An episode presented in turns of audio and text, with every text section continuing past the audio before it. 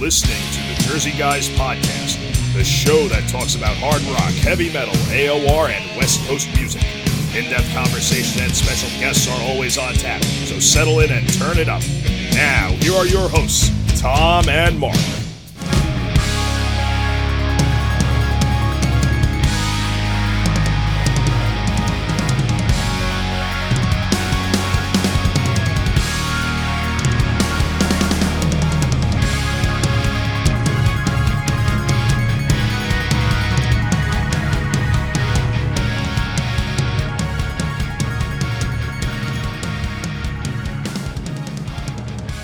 Hey, everybody, this is Mark Ballo from the Jersey Guys podcast. We're back with a new episode today. I'm here with my co host Tom Coyne, as always. And today we're going to talk about the band Y&T, a band from California uh, with a long history. And uh, we thought we'd do a little discography discussion on them. So we were talking about this, Tom, right? What was the reason we wanted to do a Y&T discography? Well, I think when we started the discography thing, my intention, and I think we spoke about this too, was to try to find bands that potentially could be compared to the to the real greats of hard rock music, the the Zeppelins, the Sabbaths, Deep Purples, bands that have a discography and a touring history that could possibly be on that level. So we've done the Europe, we've done the Triumph, we've we've done these bands that maybe have the discography that could rank that high. So we both also share a, a mutual love and admiration. Both have seen them a million times live, Y&T. Right. And uh, I think that's how we arrived on it. Yeah, definitely. I, this is this is a good one because I was looking forward to doing this because, yeah, I, I, think this is a band like you said we both love them. Uh, but I guess let's start, you know, talking about the albums in in chronological order like we always do. Uh, now, YNT is a band that a lot of people, you know, know from their '80s period, right? And it, and they've been touring now for the last 20 plus years since they got kind of back together again. But I think a lot of people don't know, or they, they may know, but they may not be super familiar with the fact that this band put out two albums in the 1970s uh, when they were known as Yesterday and Today. They basically were signed to uh, a label, London Records, which was a UK label, and they basically you know, sounded a lot different to me, right? So the first two albums you have, their first debut came out in 1976. Uh, it was just titled Yesterday and Today. And what do you uh, what do you think about that album? Well, considering that, uh, for the exception of Kennemore, I think they were all teenagers at the time that this this album was recorded, uh, roughly anywhere between 19 and 20 years old. It, it was good honestly, I didn't even get into this record until Struck Struck Down is the first time I became aware of them. Right around Struck Down, going into Earthshaker. So I backpedaled on on this record. Um, I, I, didn't remember it coming out at the time. I was in high school at the time, and um, not that that's an excuse. well, I was going to actually ask you that when you actually got into the band because I know when we talked about um, when we did the Triumph discography, obviously we touched on the, the early albums, and you know they were albums that at the age you're at, a little bit older than I am, um, you weren't really aware of those those early Triumph albums, and you kind of came back to them after getting into the the later albums, a few albums down the line with them, and and I was wondering what you know if that was the same case with Y&T. Yeah, the, this was a band that I, I struck down. I remember seeing in in the uh, the cutout section in Zigzag Records, as as many bands that I got got into in that time period. And I, am guess not that I really remember, but I'm guessing it was through conversations with with Vinny and Phil and Rob and the guys in the store that I, there was one even before that. Mm. So um, I, I think for what it is, which is a, a, a, raw sounding record with a band that definitely didn't have their, their full direction and, and considering the age of, of the majority of them. I, I thought it was a pretty good record. Um, had a few songs on it that I, I really liked. It was it was it was good for what it was. Yeah.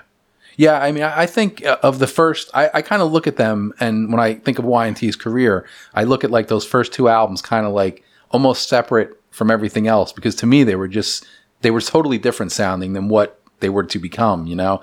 And I, I, I look at those two albums, and I, I, like you said, very raw sounding, um, and obviously very much of the time. I mean, this is 1976, so they definitely have that Led Zeppelin right. influence to them. Uh, maybe a little kind of like Led Zeppelin with a little bit of Americanized kind of rock and roll sound, right?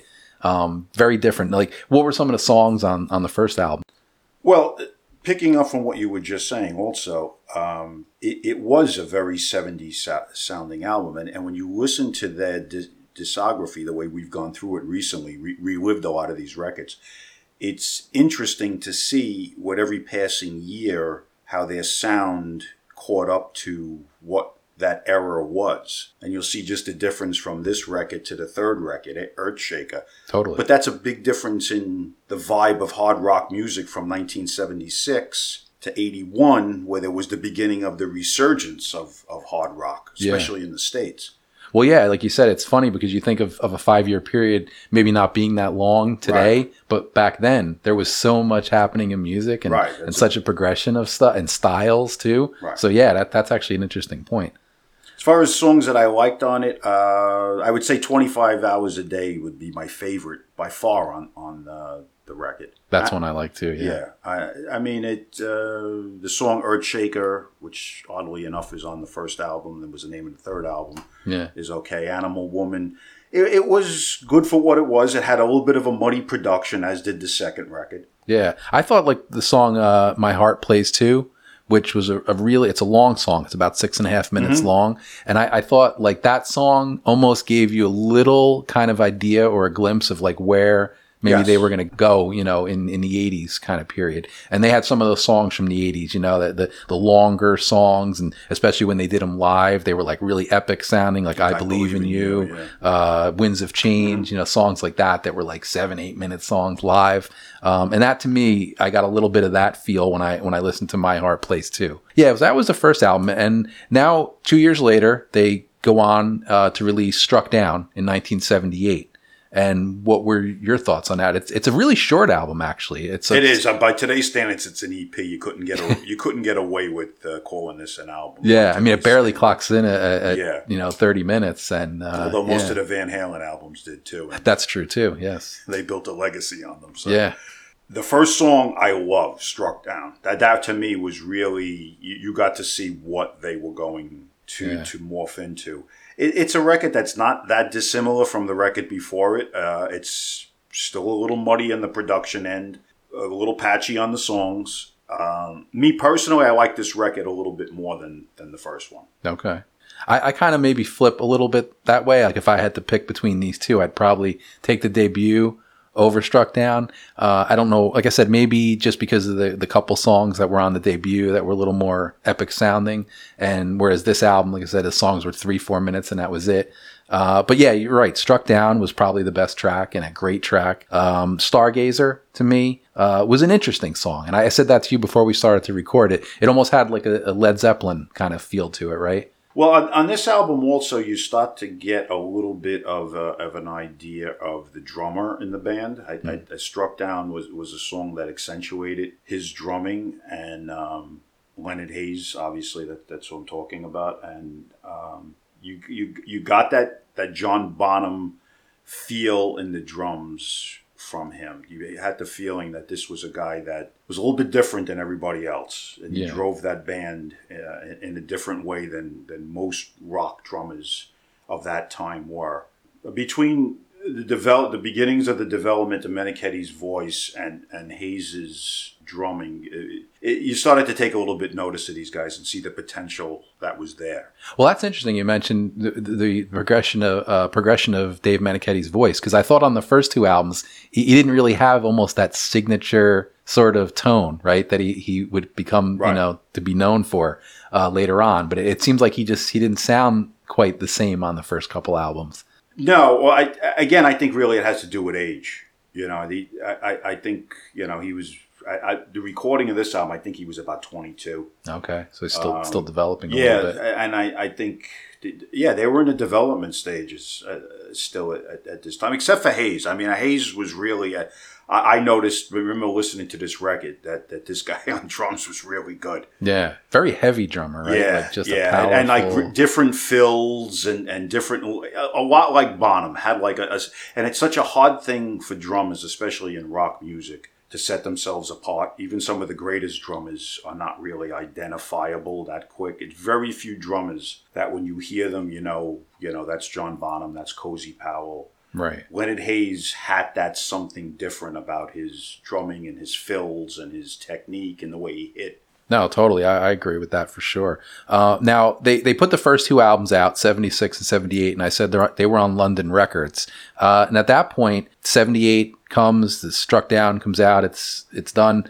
Now there's three years between albums, and there's actually a, a switch in labels too. They now sign with A and M Records, so they're you know a totally U.S. based label um, something that maybe you think would could help the band a little more as far as promotion of the of the band and stuff like that, not being a, a European based label. Uh, but now it's 1981 and Earthshaker comes out. So what do you feel about that album? Well, this was the album that you know really put them over in a big way. I mean, the difference between the first two records and this record were monumental. I remember when this record came out, I remember the buzz about it. They went in a direction that anybody that was following them at all was hoping they were going to go in. And that was a, a, giant step in vocals, playing, production, songs. This is the album that really put them on the map. The, the, the great cover, iconic yeah. cover. You saw the Y&T logo for the first time. They abandoned yesterday and today, which I always felt was a kind of ballsy thing on their part yeah. To go with a, a band moniker of just Y and T. Well, they actually didn't like. If you look at that on the first on the cover of the, of the Earthshaker album, it's it's more like just a plain. It's Y and T. They shortened it, but it's just a plain Y and T. Right. They didn't really get to that classic logo yet. That would become you know something we'd right. see on the next album. But yeah, I mean, it, just shortening the name to Y and T was it was a big step, like you said. Now that being said, I I don't think that cover to cover this was a great album, but it had you could make an argument maybe maybe the three best songs they they have yeah. are on this album. And that I mean they have so many good songs. I'm saying that kind of off the top of my head. Yeah. Well, uh, what what were the what are the three songs you're referring to? Uh, Dirty Girl, Rescue Me, and I Believe in You. Yeah. And Hurricane was a Hurricane's a too. terrific song too, and I wouldn't say it's quite as good as those three, but yeah, yeah it, it's it's it's a great record in, yeah. in, the sense of what a jump it was for them as a band. It was only 1981, so like we're just you know scratching the surface of the second greatest era in rock music history. That's true. And yeah, yeah they they knocked it out of the park with this, as far as I'm concerned. Yeah. Well, actually, it was funny. You had said the other day when we were just talking and we were kind of preparing for this episode, and, and we talked about you know Earthshaker, and and you said, I mean, the songs that, that are, are on there are classics. The, the classic songs, the good songs are the classics for sure. And then, but it, it, as as a whole, there's maybe like you know some filler songs in there. So they they hadn't quite reached that period, you know, or that point where they were like that would come in the next couple albums. But I mean, at that point, that there's three you know, three and maybe four really, really strong songs. And the rest are a little bit fillerish to me. Uh, you had a song, even the song Squeeze, which was sung by Phil Kennemore. Kennemore was such a big part of the band that, um, you know, I guess they had to periodically throw him a song here and there. He was, he was a, he was a real nutcase. He was, hmm. if you watch the documentary, he was a, a, a huge uh, part of the personality of the band. And like we spoke about off before he went on the air, he was also quite a few years young, uh, older than than the rest of the guys in the band. So yeah, you know, they they did throw him uh, songs here and there, but that wasn't even. If there was any downside to this album, it was just that it, it was it was kind of top heavy. There were yes, there were four great songs and you know, some filler, but that yeah. that's not unlike a lot of rock albums in the '70s, uh, even in the very early '80s. I, I, think we started to get, not to digress too much, but we started to get spoiled a little bit eh, with albums more into the middle to later '80s, where there really was a push to write more stronger songs. You started to see 12, 13, 14 song albums. That's true. So you needed more than three or four good songs. This was still more the blueprint of the 70s with shorter albums, 8 mm-hmm. or nine songs. You write a three or four good ones, and, you know, there's a little bit of filler. Yeah, that's true. Yeah, well, so that's 1981. Uh, now, the following year, we go right into 1982. And to me, I mean, this to me is where this is where Y&T kind of blossoms into something because it, the album Black Tiger comes along. It's 1982. The classic Y&T logo now, right? Is makes its debut on the, an album cover. Uh, to me, this is this was this this to me was the start of a string of like just great great albums. Um, what were your thoughts on on Black Tiger? Yeah, well, this yeah, I, I I agree because now they really bumped it up. They had the the great logo. They had a real iconic cover. And this was an album that I would say was really strong from beginning to end. Oh, totally. There's really no filler on this. Just just just the opening sequences of From the Moon right down to the Winds of Change. Yeah. Uh, Max Norman, one of my more favorite producers, produced the album. Really captured Haze's drum sound on this.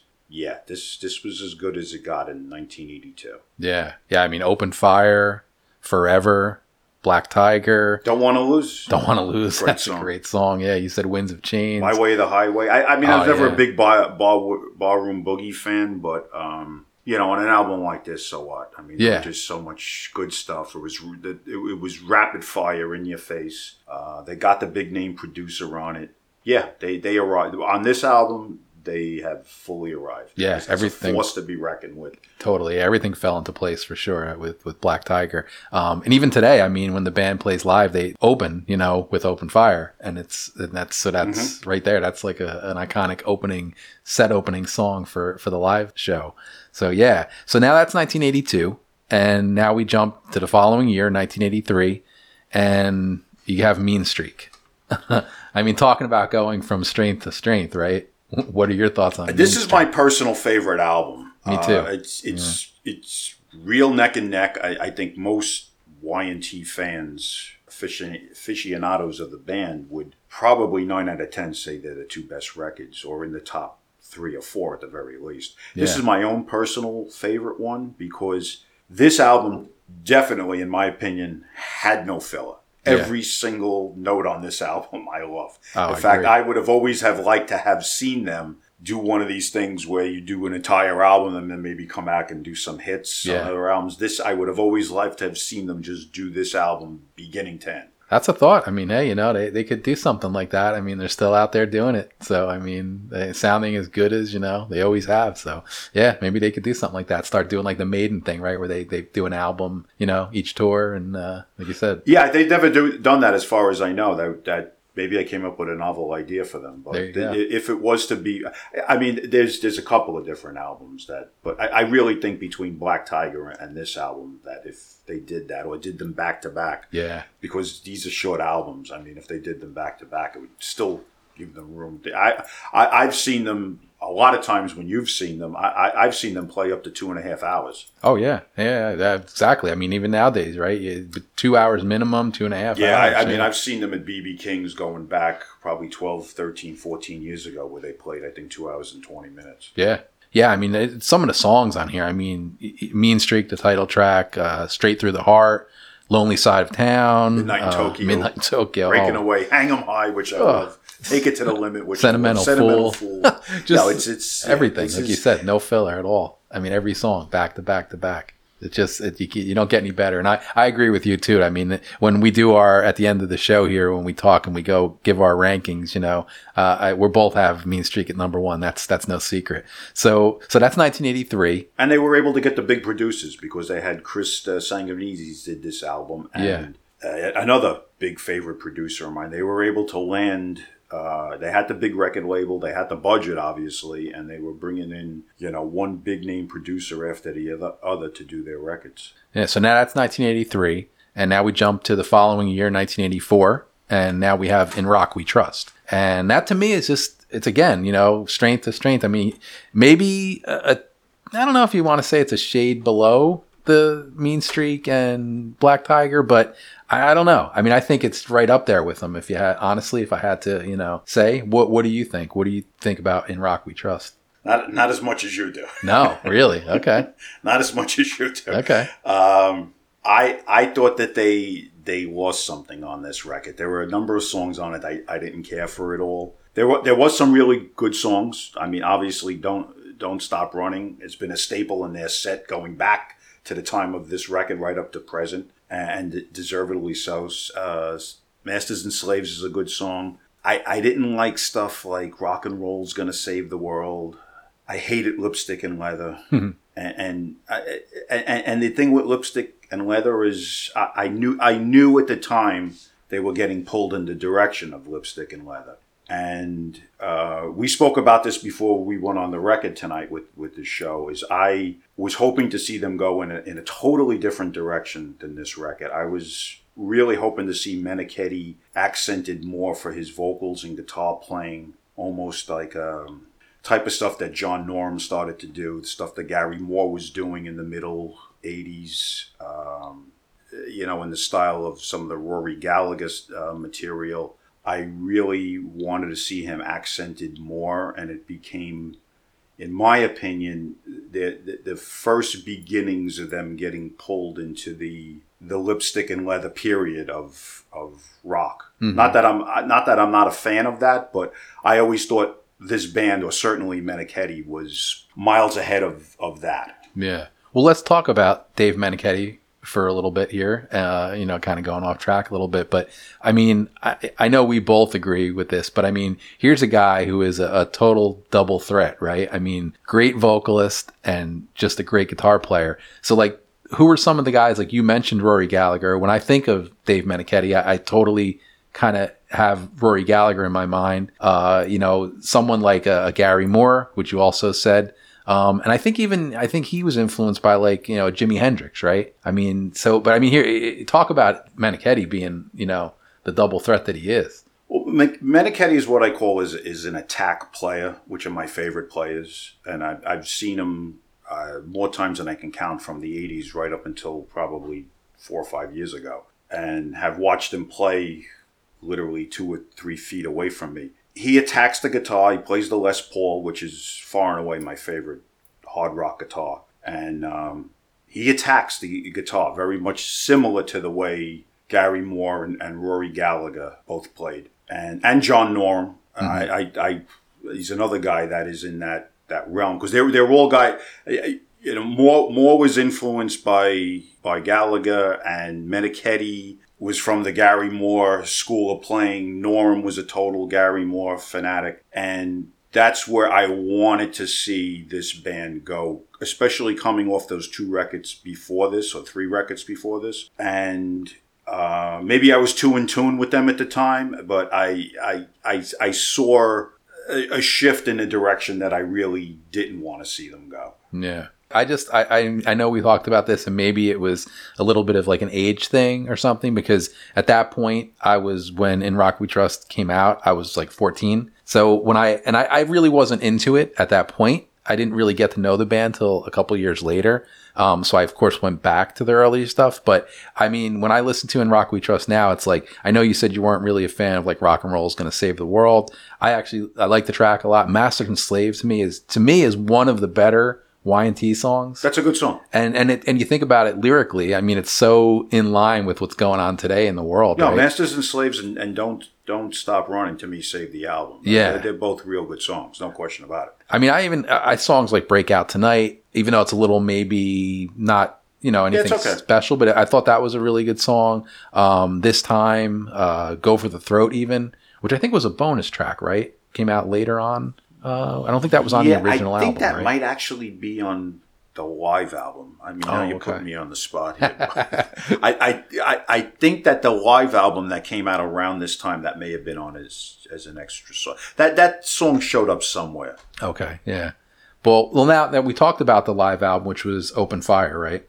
Right. you're referring to, uh, which came out, I think, was what 1985 that that came out. Yes. Uh, but in 1985, they did another studio album.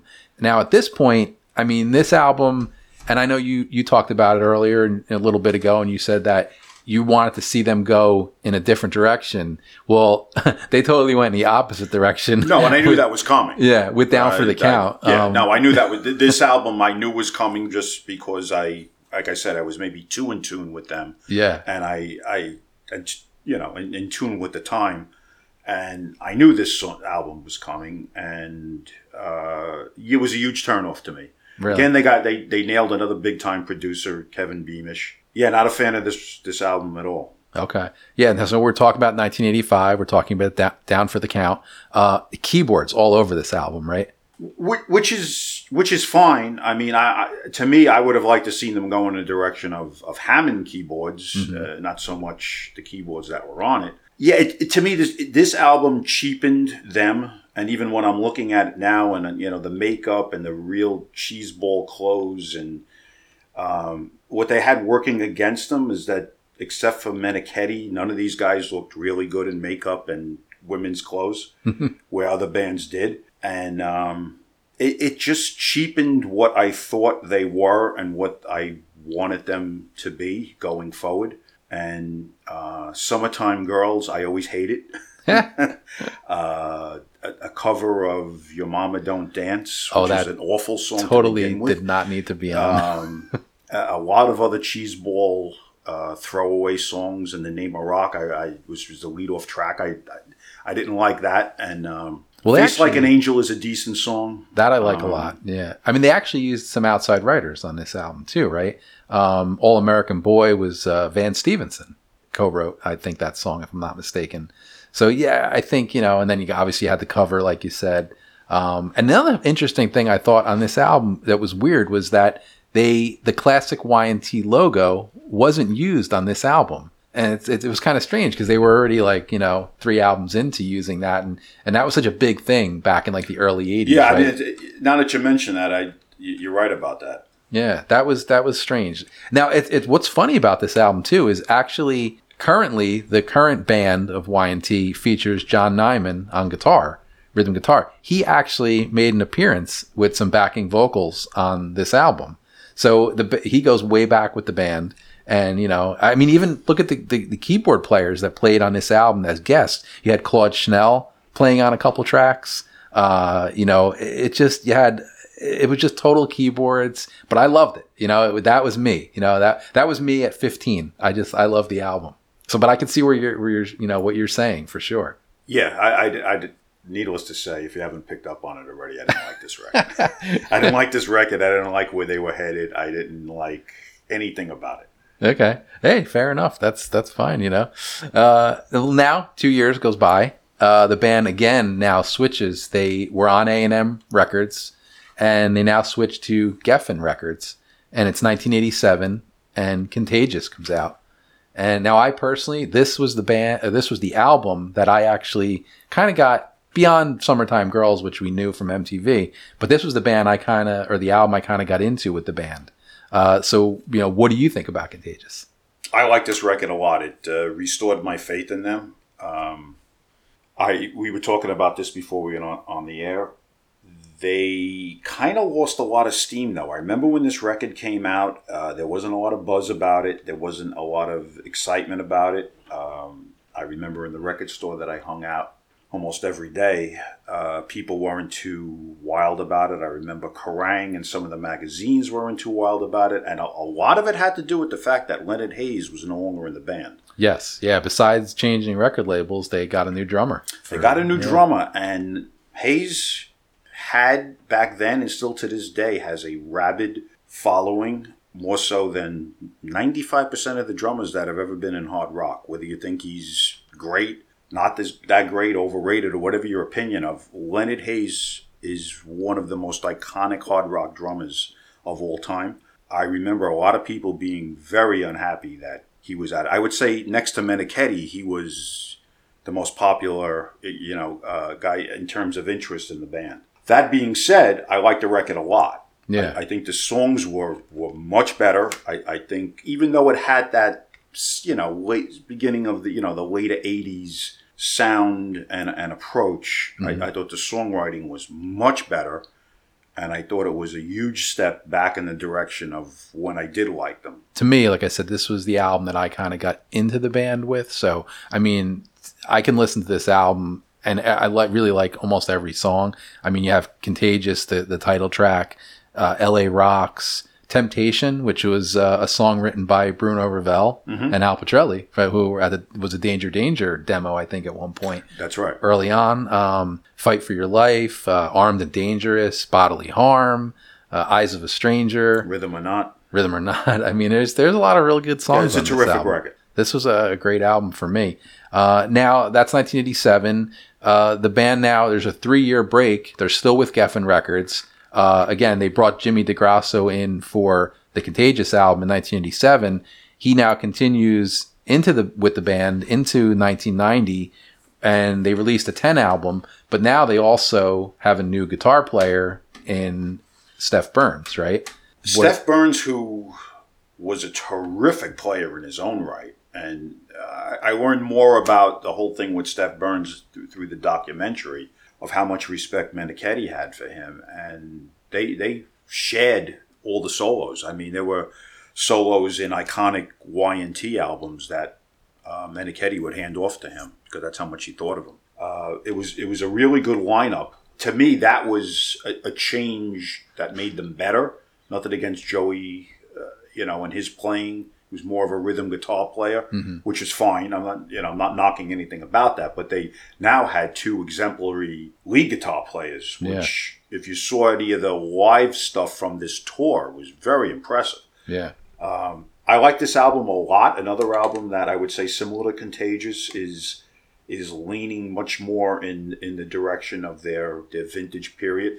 It's it's slicker, obviously, 1990. Yeah, exactly. Um, well, now talk about we talked about this before, but as much as Jimmy, Jimmy DeGrasso was in the band, he really didn't play a lot on this album, right? yeah, there was a lot of problems with him and, and Stone, who was the producer, Mike Stone. Uh, we heard about that. I remember even back in the day, when this record was before this record came out. I remember talking about it with my friends because there was a lot of stuff written about it in, in the magazines at the time.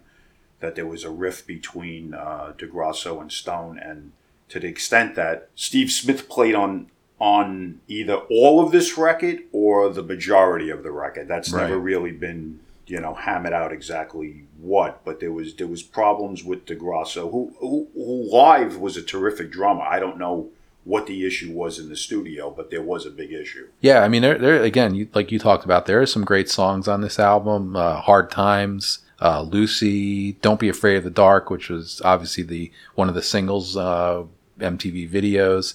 You know, Come In from the Rain, Ten uh, Lovers is a good song. Ten Lovers, great song. Surrender, uh, She's Gone. Um, that had a great riff. I thought that was a classic Yes. Meniketti. Ten Lovers, very bluesy sounding song. You know, uh, yeah, I thought this was a really good album. Actually, a funny little thing that maybe a lot of people don't know about. Jeff Paris played keyboards and did backing vocals on this album. I'm not so sure that I even knew that. there you go. so it's a little thing for the AOR guys out there. this is a beginning, uh, kind of the the end of the first period of the band, right? Uh, it's 1990. Geffen Records. The sounds, uh, the style of music is changing.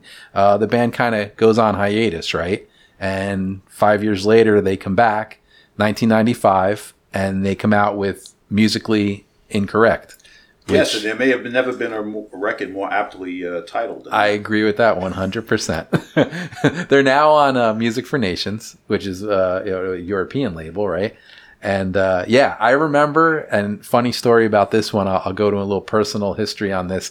I was on vacation in Europe in 1995, and I remember going into a Tower Records and saw a new Y&T album. And I was like, wow, you know, it's a, a brand new Y&T album. I got to pick this up. You know, this was back before, you know, a digital thing. You couldn't really hear them. So I, I bought the CD and two weeks later I come home from my vacation and I get to listen to it. And I was, I was not happy. that's, that's probably the only thing I can say uh, about musically incorrect. I was not happy. what, uh, what were your feelings on this?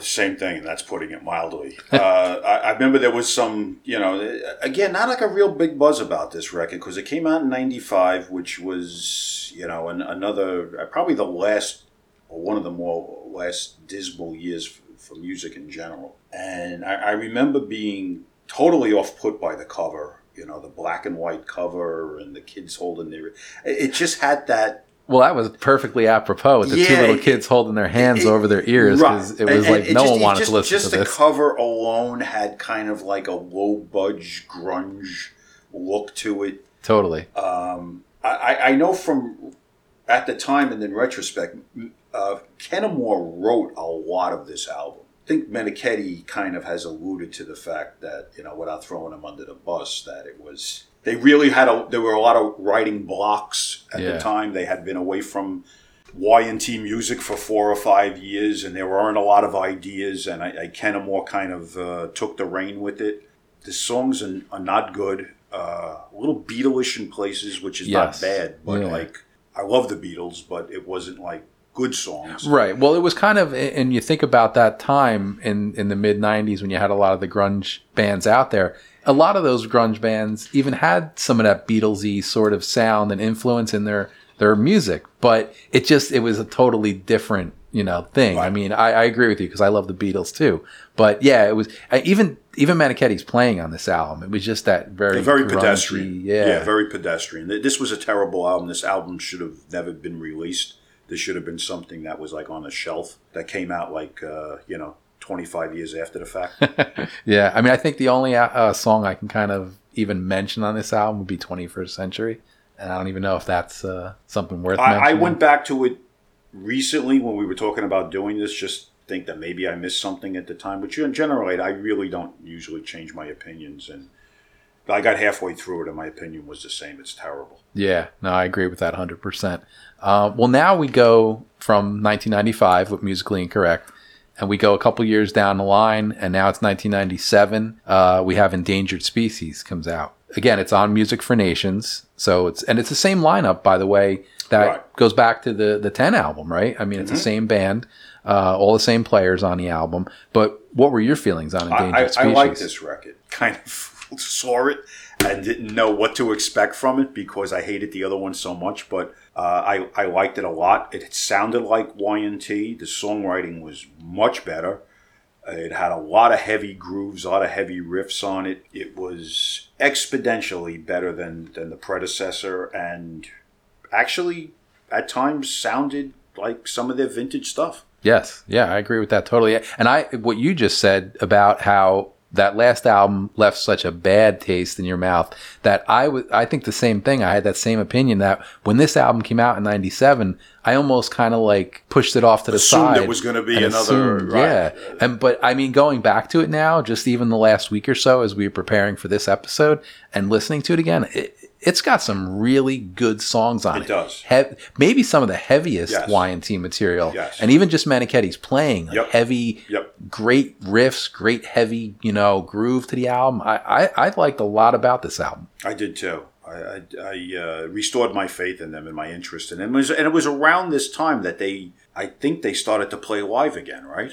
Not too long after. Yeah. Yeah, I think it was probably the early early 2000s, Yeah. 2000, 2001 Right. maybe they started to kind of get back to especially at least concentrating in in you know the US and I mean now that they tour all over the world pretty much every year Yeah, except 'cause the I- last I- couple years I obviously. think the first time I saw them when they came back was 05 Okay. at BB Yeah. King's. Yeah, so it might have been yeah a couple Yeah. even a few years after that. So, but yeah, it was it, that was a really good album, and uh, I mean some of the songs on there we mentioned even before we started to record. There was uh, Black Gold, uh, God Only Knows, Something for Nothing. Uh, it was a super heavy riff in that Yeah, song. even the first song I liked a lot. Hello, hello, hello I'm back. Okay, yeah, and even well, a song like "Try to Believe," you talked about kind of having a, a classic Yes. sort of sound. That sounds like vintage Y and T to me. That's Yes, that's a what I great song. It, it, it, it actually had some leanings towards some of their best stuff. Now, at that point, I mean, the album comes out, like you said, it was probably uh, about maybe five years or so, maybe a little more than that, till the band actually kind of got back in to to touring again Right. on a regular basis. Uh, and they've been doing it since then. I mean, obviously, the pandemic, the last year and a half, put that aside. Right, with that lineup, obviously, uh, you know, not with Stef Burns or, or DeGrasso. Right. With- Yeah. When they got back and started playing live again and concentrating on, on touring and, and all around the world. But yeah, they, they brought in some new members. They brought in John Nymann, Right. who was a guy, like I said, had history with the band from back in the 80s, um, maybe even before that. And then they brought in Mike Vanderhule on drums. Right. Uh, well, actually, uh, Leonard Haze, when they first started again, he came back with the band, right? He did. He did do a tour with them. Um, trying to think what year that was. It. I want to say like around 01. I don't recall them playing around the New York area though. I, I did see him once with Leonard With Haze in, in New Yeah. Jersey here at uh, Dingbatz. okay, you the Uh, year that was. and and I don't remember the year exactly. yeah, well, but- it, it definitely yeah. was before. I, it probably was around 2000, 2001, 2002, in and around that period. Okay, yeah, yeah, it could be. I, I definitely saw him once with Leonard Haze uh, when they kind of reformed and, and started, you know, playing shows. And don't forget, Haze was with Ian Gillan for a while too. Right. Yes. He was on the Toolbox record, Yeah. and um, he did he did do touring with uh, Ian Gillan also. I think when he had come back with Y&T though, uh, there was you know I, I it's I mean everybody knows that Haze had you know extreme substance abuse and alcohol problems, Right. and I think with the passage of time, um, there, there were issues with him playing live and being on the road, and you know, there's there was clearly issues that they couldn't go forward with. Yeah, that didn't last too long for sure. Um, like you said, then I, I had mentioned they brought in Mike Vanderhule, uh, who's been with them for the last maybe 20 years or so now. Uh, He does a good job. He's a workman-like type of drummer. Yeah. Um, I like him as a player. Yeah, I think he does a good job. You know, job. he's not really. He, he's not able to replicate the Haze sound, and that's no knock on him because Haze was. He he was a lot like John Bonham. He had a certain something about him that um, set him apart. But he, he does a nice job. I, I just, again, I, I'm not going to knock him for the fact that I think you could take some guys that are great technicians on the drums that maybe not not able to replicate all the stuff that Haze did just because of the way he did it and the funky type of style that he had. right. But uh, that lineup has proven to be a, a very good lineup for uh, for Dave for for decades now. Yeah, I mean, they you know obviously Phil Kennemore passed away, um, but you know they they've had a couple different bass players since then. But I mean, they they always bring in quality players. The band still sounds great. Um, like I said, no no knock. I mean, the band now obviously is really Dave Meniketti. It's the Dave Meniketti band. He's using the name, which uh, you know he's been. He was the foremost guy in the band, so I don't begrudge him that. But I, I personally felt that when Kennemore died, the Y&T that I knew died with it because I always kind of looked at those two guys as being Y&T. They were kind of like bookends. Yeah, And um, anybody that's seen a Y&T would know that Kennemore had a great stage presence. He was more than just a bass player in the band. Uh, he had a, a lot to do with the success of the band on every level, and he had a tremendous stage presence. And for me, it was never the same to see them. I've seen them, have seen them many times, even after Phil passed away. But it was never the same. And you know, it's it's basically a, a glorified, you know, Dave Meniketti band. Um, he's such a talent that I still went to go see him, and I certainly don't begrudge him using the name. Oh yeah, I mean, hey, at 68 years old, he's just as good probably as he ever was. Uh, playing, singing, everything, he's still got it. So Uh, every time I saw this guy, I always expect. And I remember we we spoke about it one time. We saw him one year where he came off of a, a cruise, uh, one of those rock cruises, and he had problems with his voice, and he talked about it that he got sick on the cruise, which is not shocking. yeah, And um, but as a total package, every time I've seen this guy year after year, I always expected to go that one time and you say, ah, you know, he's starting to slip. He's not what he. And it never happened. Every No. time I saw this guy, it was like I walked out of there and it was like,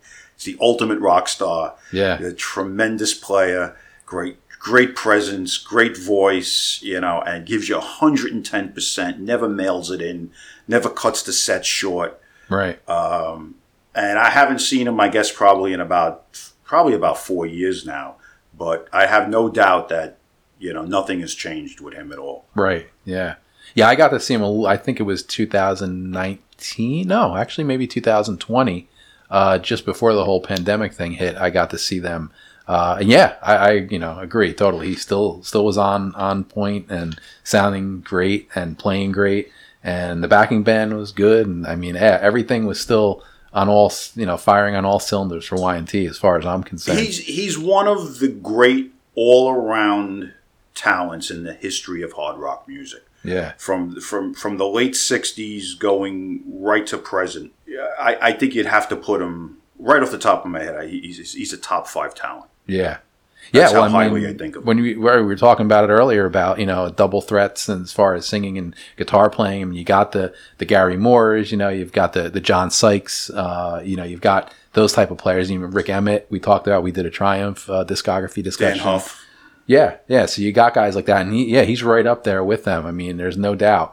You know, None of those guys are the singer that uh, that he is. I Yeah. mean, uh, you, you make an argument that a few of them maybe you know a little bit more technically proficient than him, like like maybe maybe a Sykes, but Um, none of those guys we just read, and they're they're all guys that I love. None of them have his voice. Yeah. So when you really look at the guitar playing, the voice, uh, the longevity of the band, the stage persona, uh, what he gives you on stage. I mean, the guy the guy leaves his his heart and soul on the stage every every night. I mean, Yeah. I've I've seen this band at least ten times, and every time I've seen them going back from back in the day to four years ago, Yeah. he never never cuts anything short. Right, right. Now we kind of got a little off off topic here because we were talking about it, but we we just when we finished talking here before we got on to a couple other things, we were with the 1997 album Endangered Species. Now there's a long break. There's like a 13 year break, and they finally come out. Now they're on Frontiers Records, who kind of brings everybody back out, uh, you know. But they they come out in 2010 and they released the Face Melter album. Uh, what was your feelings on this album? I can tell you the first feeling I have right now is I can't believe this record came out in 2009. It just doesn't feel like 12 years ago. Yeah, I like this record a lot. I know it's from what I listen to people on, on YouTube and the endless Facebook pages that I'm on or get dragged onto one way or another. It, it has kind of a mixed uh, reaction, but I like this record a lot. I, I thought it was heavy. The songwriting overall, I thought was really good. At the time, I didn't know that there were health issues with Kennemore, so I kind of at the time thought this was going to be this the, the beginning of you know the way Y&T was in their heyday, where they did a record every couple of years right. because um, I, I liked this record a lot. I had already seen them a bunch of times in, in the area and, and thought they were great live. And it was great to see Kennemore and, and, and Meniketti on the stage together. And the, the big bummer to me was that I, I didn't know that, you know, Phil, Phil was sick Yeah. or at the beginning stages of being sick and uh, that this was going to be the last record. Yeah. No, yeah, I agree with you totally. I mean, I, I think there is some really good songs on this album. Uh, stuff that's still in their live set today. I mean, they do "I'm Coming Home," they On with the Show is "Blind Patriot," song. "On Uh, with the yeah, Show." Yeah, I mean, there there is a lot of really good songs that are, are you know they fit right in the live set with all the classic songs too, and they, they they fit in there. It was a good. I, I, I love the cover of the album. Um, I, I thought that was terrific. I, I, I, there's a number of songs on it that to me were just re- really true, good, hard rocking Y&T songs. And like I said, I thought at this point, you know, I was so big on, on, on them and having seen them live and seeing the two of them, you know, together and putting out a new album. I thought that this was going to be, you know, something to lead to more, but right. it wasn't meant to be. Yeah, unfortunately, and you know, uh, Dave Meniketti is the last man standing with the uh, the original lineup of the band. So you know, unfortunately, the other three members are, are not with us anymore. But yeah, I mean, it, that's basically the the twelve album. Uh, you know, studio album career of of Y and T. Now they also did a couple albums that they released in 2004, I believe it was. They were called Unearthed, and that came out as two volumes, uh, two disc set, a volume one, a volume two. And they had they had a lot of songs from the band's whole career. I mean, basically starting from like 1974 on up to that early 2003, 2004 period. Um, I think one had 17 tracks, one had 18 tracks. So there's a lot of material there, right, from the whole career th- of the there, band. there is, and again, looking at the dates on these, I can't believe that these came out like uh, 17, 18 years ago. 'cause Yeah. it doesn't seem like it. I'll be very honest with you. When these records came out, I really digested them to go back to them now and pick out because you really had to go through this. Again, it's like the better part of forty songs, and I'm not going to say all forty were good, yeah. but there's probably anywhere from 12 to 15 songs inter- interspersed in here that are real good. That could Yeah. have been on any of their top records. Yeah. So if you don't have this, you, you, you should you should get both of them and and make that initial go through and pick out the songs because there are some really good songs. There's some throwaway stuff. Yeah. Um, Well, now as I as I remember, and I, I haven't looked at the booklets in a while, didn't they kind of like they talk about each song, right? Yes. And what era it's from, and Exactly. what year it was right. from. They don't leave you hanging in the lurch. They they pretty much tell you where where it was recorded and what period of time. And uh, again, if you go, if you don't have it, it's worth getting because there are some real gems between Yeah. these two, uh, volume one and volume twos. Yeah, totally, totally worth owning for sure. Um, the band also put out, you know several live albums throughout their career. Um, you had Open Fire in 1985, uh, Yesterday and Today live in 1991, which was kind of the album that when the band kind of went on hiatus for the first time there, they they kind of put that out as the swan song. Right. Um, then you had the live at the uh, Mystic, which was came out more recently, 2012. Uh, they also did the. Uh, I don't think it was officially released, but there was the was it the 1980 the Live in the Friday Rock Show. yeah the BBC Yeah, I have that on CD. I don't think that was an official. I don't think it was official. It's a silver press CD. It had good sound. Yeah. Um, if you don't have it, it's probably something you could find on on um, eBay. Yeah, it's probably like a uh, radio uh, broadcast. It, it was a radio broadcast. Yeah, yeah, and and now in in 2019, the band finally put out their long-awaited documentary, um, which was called "On with the Show," uh, and that basically covers all history of the band. Unfortunately, you know, you don't have uh, Phil Kennemore, you know, interviews because Yeah. you know it, it was recorded. That's a tough watch after- because it's clear, clearly watching it. You, you, you saw Leonard Haze in um, the tail end of his life. You saw Joey, uh, Alves. Yeah, yeah, uh, clearly suffering from from cancer related issues. Yeah. um, it, it was tough to watch, but it was really well done. I mean, it took forever.